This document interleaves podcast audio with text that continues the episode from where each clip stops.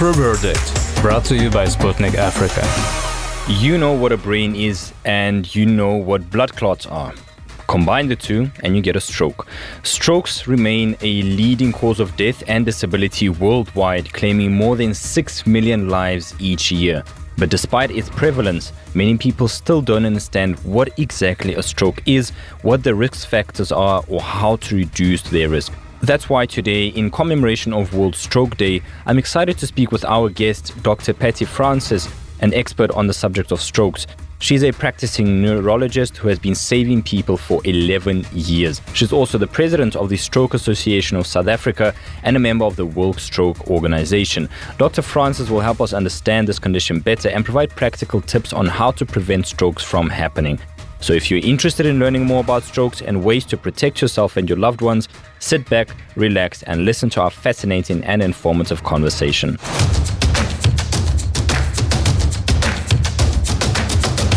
Dr. Francis, welcome to the AfroVerdict podcast. Thanks a lot for your time.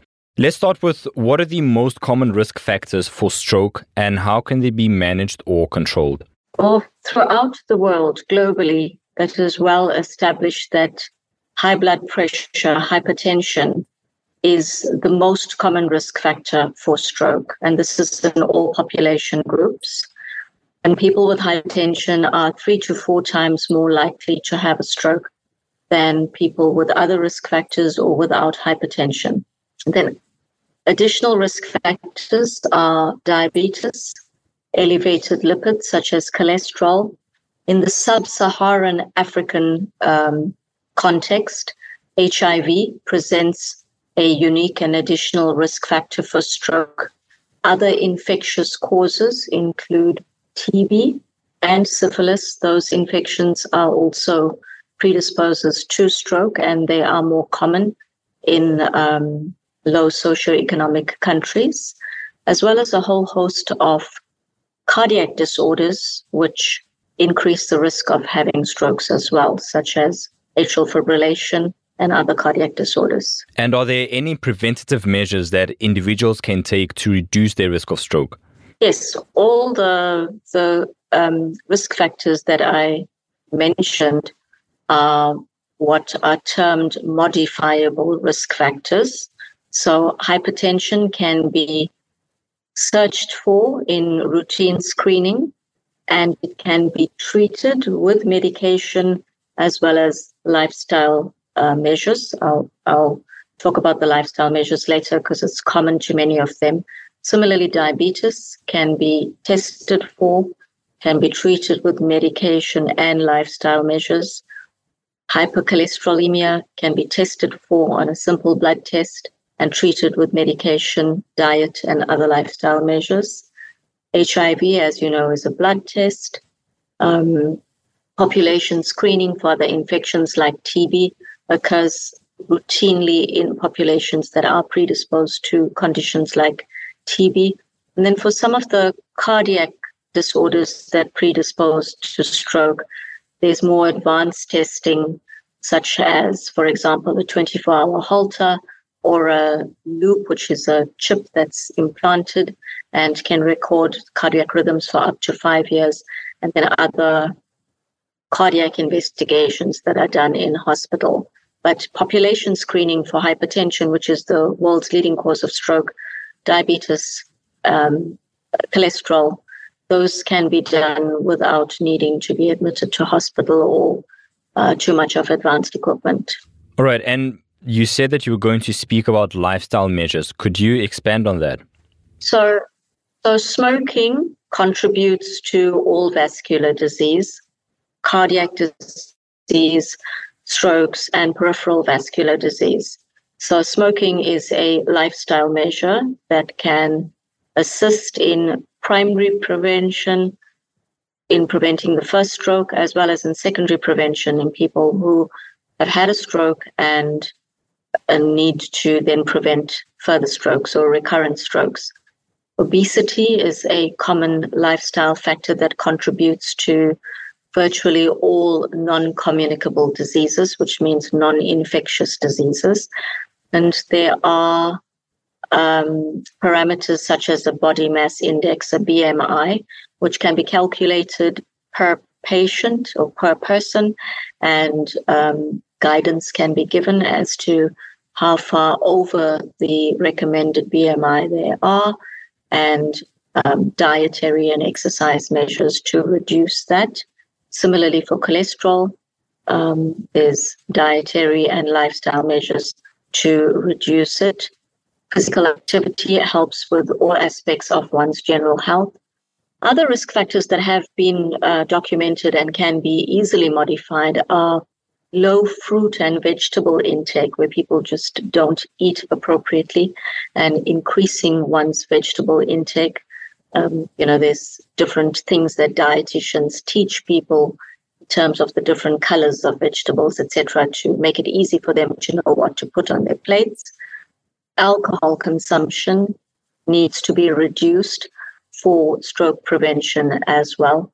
And diabetes um, is also partly treated with dietary modification. So stop smoking, stop alcohol as far as is humanly possible, decrease body mass index, increase exercise, increase fruit and vegetable intake.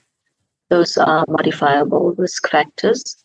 And then the non modifiable ones are things like family history and genetic factors, which you know people can't do anything about that but the modifiable ones they can do something about what about stress? Is stress in any way one of the maybe modifiable factors? It is a modifiable factor. It's not a direct primary cause of stroke but stress affects people's blood pressure control. Stress affects people's diabetes control. High cortisol pushes the sugar up. Stress affects people's need or desire to smoke. Um, trying to tell people who are highly stressed that they need to stop smoking is um, often um, met with resistance. Um, stress affects people's desire or ability or time to exercise. It's um, easier to recommend these things, um, but not that easy for patients to always implement if if one had to take into consideration the context of the African continent and the different countries. Um, gyms are not so easily available. Gyms are not free of charge. There are costs attached to joining a gym. There's safety factors in what time after work does one go to gym or what time before work does one go to gym? Is it safe to be traveling home that late because you stopped to go to the gym. So there are many practical impediments to implementing these sorts of lifestyle changes, and stress weighs into each of those factors. So it's not a direct cause of stroke, but it's certainly an important indirect contributor to all the direct causes. Thanks a lot. Are there any other indirect factors that you're thinking of? No. Not? Okay, all right. Uh, what adaptations may be necessary for someone who has recently suffered a stroke, and how can their quality of life be improved? So, if someone has a stroke, firstly, I'm not sure if you have this in your um, lineup of questions. But the first thing is to recognize that someone is having a stroke. Now, unlike a heart attack, unlike a heart attack, which has one key symptom, which is chest pain, um, a brain attack, which is basically what a stroke is, it's a reduction in the blood supply to a part of the brain. 85% of strokes are due to this mode of stroke, the reduction in blood supply to a part of the brain, which is called an ischemic stroke. And the remaining 15% are brain hemorrhages, which are called hemorrhagic strokes. So if we look at the 85% of strokes that are ischemic, then some of the signs of a developing, evolving, impending stroke are a an asymmetry of the face, a droop of the face, a weakness of the arm, a slurring of the speech, or a difficulty expressing words. And the T in the acronym FAST stands for time. Time is of the essence. There's two other letters that have been added to this acronym, which is B for balance and E for eyesight, which is loss of vision in one eye or dimming of vision in one eye or double vision. So it's B E F A S T, balance, eyesight, facial asymmetry, arm weakness, speech change, and T, time is of the essence, act fast. So, first step is immediate early recognition of the stroke. Then the first line of treatment would be get the patient to the nearest stroke ready center and hopefully with processes that follow very rapidly, the clot that's causing the stroke can be dissolved or can be extracted. And that's called a hyperacute management of the stroke. Immediate complications of the stroke once that part has phased, uh, uh, has passed, that phase has passed, is to look at the swallowing of the patient and make sure that they don't develop pneumonia, which is one of the commonest complications that results in a negative outcome. So, assuming the patient has passed the hyperacute and the acute rehabilitation phase, the modifications to improve the quality of life of that individual would be one to improve mobility, whether that's by means of a walking cane or a walker, which is called a Zimmer frame, which can have wheels um, attached to it, or it can be without wheels. So, one is to promote mobility, because promoting mobility helps all aspects of stroke survival. Then one has to look at safety factors within the home of the person if they are still living at home. So there's bathroom safety as well as safety within the home, safety outside in terms of steps and stairs and cobbles and things that they can't see clearly or can't navigate easily. So it's promoting mobility, prom- promoting safe swallowing, preventing that aspiration pneumonia, and then promoting safety in what's termed the ADLs. ADL stands for Activities of Daily Living, and promoting safety in all activities of daily living helps to improve the quality of life of the stroke survivor. Are there any signs that can point out whether a person is going to suffer a stroke maybe in a couple of months, in a week, or do you need to have special testing to do that? No. So, a precursor for a stroke is referred to as a TIA. That's a transient ischemic attack. So, this is symptoms that occurs in a person where they look like they might be having a stroke, for example, they might experience a little bit of a speech impairment, or they might feel that their face is looking a bit droopy or feeling a bit tingly, or their arm or their leg, or they may feel that their vision is blurring a little bit, but it recovers quickly. And usually within seven days of this warning TIA, the patient will go on to have a stroke. There are different percentages for the first 24 hours after a TIA, first 48 hours after TIA, but up to seven days, there is a risk of this person who have these warning signs going on to have a stroke. So, as far as possible, we're trying to spread awareness that if anybody has any symptom falling into that category of the BEFAST, they should, within the next few days, seek urgent medical evaluation. All right. Thanks a lot, Doc. Now, for example, if I myself notice that my speech is a bit slurred uh, or I can't see properly, what are my actions? Like, I'm realizing now that I'm experiencing a stroke. What am I supposed to do?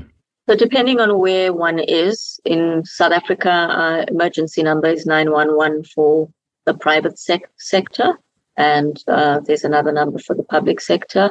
The, what you need to do is dial the emergency number and get an ambulance to take you immediately to the nearest stroke ready center or if you've got a friend nearby, just say, please get me to the nearest hospital. You would know what your nearest hospital is. Ideally, if all our education campaigns succeed, we would like people to know which is their nearest stroke ready hospital. But not all hospitals are geared for acute stroke evaluation and intervention. But in the absence of knowing which is your nearest stroke ready hospital, just get to the nearest hospital and the team there will know what to do. So there's nothing that I can do basically to help myself. Hey, it's all up to the doctors. No, we, we try as far as possible. Obviously, we're talking best case scenario. We are aware that there are many countries and many um, areas where there aren't hospitals that are readily available or readily accessible, and there's transport issues, etc. So those people may need to go to the nearest clinic or the nearest GP, etc. But if you remember what I said earlier, that 85% of strokes are due to a clot in a blood vessel that's blocking blood supply to that part of the brain. There's no local clinic or no GP, however skilled they are, that can dissolve that clot. And the treatment of an acute stroke is to dissolve the clot or extract the clot. And that can only be done in a stroke ready hospital. But what you could do as a first line measure is to take a low dose of aspirin. Don't want to take too big a dose because there may be a risk if they use clot dissolving medication should you be, should you be having a stroke and get to a stroke ready hospital. There's a small risk of there being some bleeding, so you don't want to increase the bleeding risk. But if one took a small dose of aspirin, um, it would help to decrease the clotting, the clot forming, without increasing the bleeding risk. All right. And what if I see my friend, for example, that's walking with me and he is starting to show symptoms of a stroke? Is there anything I can do to help him, or is it all simply about calling emergency services as soon as possible? Yeah, you want you want to get him to the nearest stroke ready hospital in in under an hour. The clot dissolving medication has the best chance of breaking down that clot if it is administered in under one hour. The studies have shown that it can be given up to four and a half hours, in some cases up to 20, uh, up to six hours, and more recently, there's some evidence even up to 24 hours. But we still know the most effective opportunity to dissolve the clot or extract the clot is within the first hour. And just to give you an example of why this is so important, st- scientific studies have shown that 2 million neurons die per minute that the blood, the brain is robbed of blood flow. So for every minute that that clot is sitting in that vessel, it's killing 2 million neurons downstream of it. Uh, how significant is that number? I mean, for me, that has no medical education background, by all means, the number is huge, but I imagine there are millions uh, or billions of neurons. How serious is this loss? We have trillions of neurons, but the significance of a stroke doesn't depend only on the size or the total number of neurons that would be lost. It also depends on the location of the stroke. A small stroke in an eloquent area, such as the speech area of the brain, has devastating consequences compared to even a larger stroke in a non eloquent area. So, time is brain. And as far as possible, we want to prevent strokes primarily by screening for hypertension and all the risk factors we talked about and preventing people from having that first stroke. But should people, you know, hypertension is silent people walk around with elevated blood pressures not knowing because the blood pressure has to be above a certain level to even cause a headache or cause dizziness. So at moderately elevated levels, blood pressure is silent, and that is why it's dubbed a silent killer. So it's the screening programs that actually pick up these things, and um, you know it's prudent for people to go and have blood pressure checked, glucose checked, cholesterol checked, stop smoking, stop alcohol. Those are things that are relatively easier to do than dealing with a stroke in the acute phase, trying to get to that care center on time to dissolve the clot, and then all the rehabilitation and the life that is modified thereafter. Thanks, Doc. Just out of interest, you deal with strokes on a day to day basis, is that right? Yes. And how many patients have you treated, more or less? Uh, I can't tell you. I, I can't tell you how many I have treated. Truly, it's countless. Um, it's yeah. It's I've been doing acute stroke work for eleven years, and um, I, I, can't count the number of patients. But uh, the outcomes are excellent when they get to us on time and they're very sad when they don't get to us on time. Oh no, I can imagine. Of course, I mean it's uh, yeah, it's a terrible thing. Did you have any stroke cases that were abnormal, as in they weren't the usual case of stroke? What do you mean by that? Like to my understanding, stroke cases are mostly similar. As usually, like you said, a blood clot that is stuck somewhere, uh, were there any cases that you faced that were not normal? Maybe a blood clot that was not stuck in the brain or in another place that you found unusual? Or am I taking our things too far? So, so there are stroke mimics where people would have a droopy face and have weakness on one side of their body, for example, but they don't have a stroke by the mechanism that we've discussed. There isn't a clot occluding a blood vessel, causing an ischemic stroke. Neither do they have a brain hemorrhage. Some people have a tumor, which can mimic a stroke. Other people can have a brain abscess that can mimic a stroke. Obviously, if a person has an accident that causes brain injury, that can externally look like the person has had a stroke. And then there's other temporary causes of stroke like symptoms, such as low blood sugar, hypoglycemia can mimic a stroke. And if a person has an epileptic fit, they can have a period of weakness of one side of their body that looks like a stroke. And then there's an unusual type of migraine called a hemiplegic migraine, where the person looks like they have a stroke, but it's a type of a migraine. So those people are still investigated in exactly the same way because they look like they're having a stroke. So they will go through radiological scans, etc., and then it will show that okay, they have a tumor or they have an abscess, or um, they would have a history of having had an epileptic fit before this um, weakness developed. Um, so yeah, there are things that can mimic a stroke, and they're not actually a vascular stroke as such.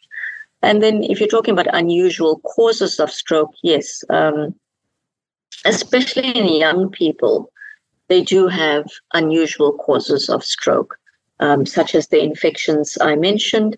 And then, young women who are on the contraceptive pill, they are prone to developing um, strokes caused by the oral contraceptive pill Usually there's at least one other predisposing factor, which they don't know about because they're still too young to have gone for any blood test to check predisposing factors such as autoimmune diseases. But yes, women who have autoimmune diseases and then take the oral contraceptive pill, they can develop a stroke from that. All right. No, that satisfied my question completely. Thanks. We've spoken about the medical interventions. Uh, you said that they usually remove the blood clot surgically or the patient ingests special medication to dissolve the blood clot. Did I get that right? No, uh, the the process of dissolving the clot is called thrombolysis, and that's done by injecting uh, thrombolytic medication through a drip. Excuse me, there's two ways of doing it. One is a one-hour infusion and the other is a shorter injection. So that's thrombolysis, where medication to dissolve the clot is administered. And then the extraction of the clot is called mechanical thrombectomy, which is a surgical procedure. It's not open surgery. The various devices are introduced directly via the arterial system, and the clot is either dissolved or um, aspirated, suctioned, um, or it can be extracted. So they, they're different devices that either extract uh, or aspirate the clots in the thrombectomy. Okay, okay, thanks for clearing that up. How can stroke survivors work to prevent future episodes or complications, such as the secondary strokes or additional health issues that they could have? So, once again, they need to continue medical follow up, managing all their risk factors. And then your question about stress comes into it because people who have strokes do have post stroke depression. And that's not just reactive to the loss of function or loss of their occupation or loss of their identity. Um, it's also a biological process due to the damage in the brain. So, managing the medical factors that caused the stroke in the first place, managing their lifestyle factors, these individuals are often far less mobile. So, exercising, losing weight, not smoking, not having alcohol, those factors become even more relevant in a less mobile stroke survivor. And um, of course, dealing with their depression as well.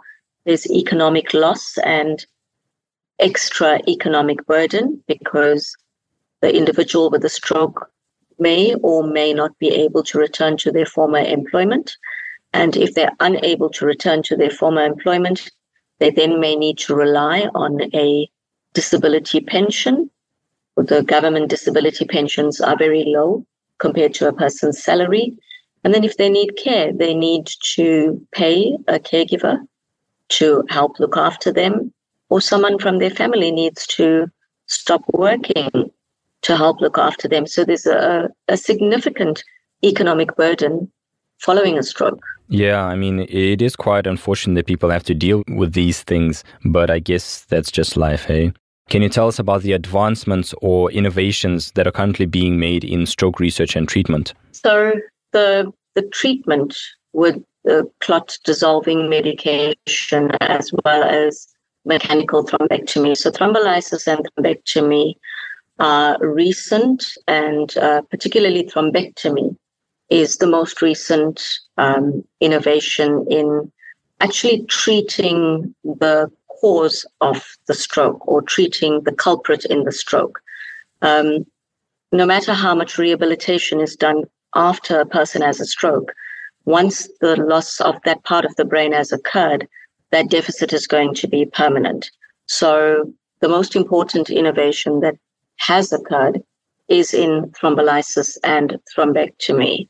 However, an important branch of research is in rehabilitating or restoring neuronal function in the areas that have been damaged and are not dead. And that's called neurorestoration and neuroplasticity. And there are one or two uh, modalities of treatment or one or two compounds that have been developed and have been trialed and are continuing to be trialed to improve how the brain itself restores connections, reforms connections, which are called synapses, between uh, healthy neurons and neurons that have survived the insult. So that whole area of restoring good brain health in the damaged areas is something that we would like to see more of but we don't have enough of at the moment. All right. Doc, thanks a lot for joining me in this late hour after work. Uh, I can only imagine how tired you are, but really appreciate the effort and time for you agreeing to come online and share these insightful tips with our audience. Thank you. It's, I never miss the opportunity when asked to talk about this because we really need people to get the message that stroke is a brain emergency and of note is the fact that stroke is the second leading cause of death in South Africa, second only to HIV. it's the leading cause of disability worldwide and second leading cause of death in South Africa. Third leading cause of death worldwide, second leading cause of death in South Africa.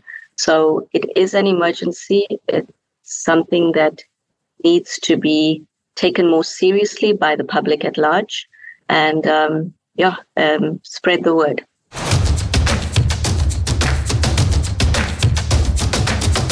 Dear listeners, please be vigilant when it comes to your well being and taking care of yourself.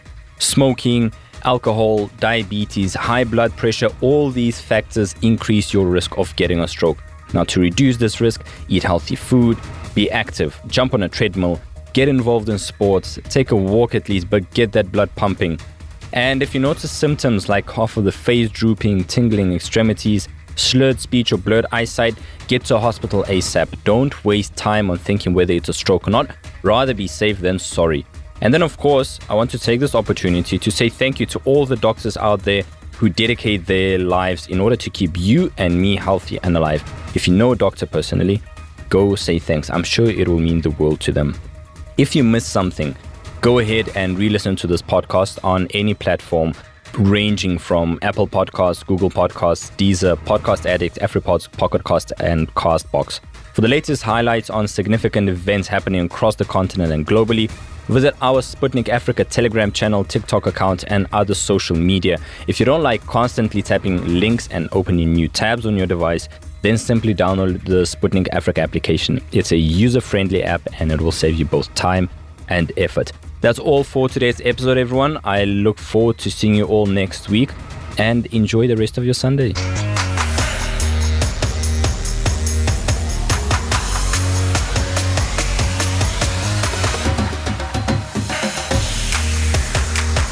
AfroVerdict, brought to you by Sputnik Africa.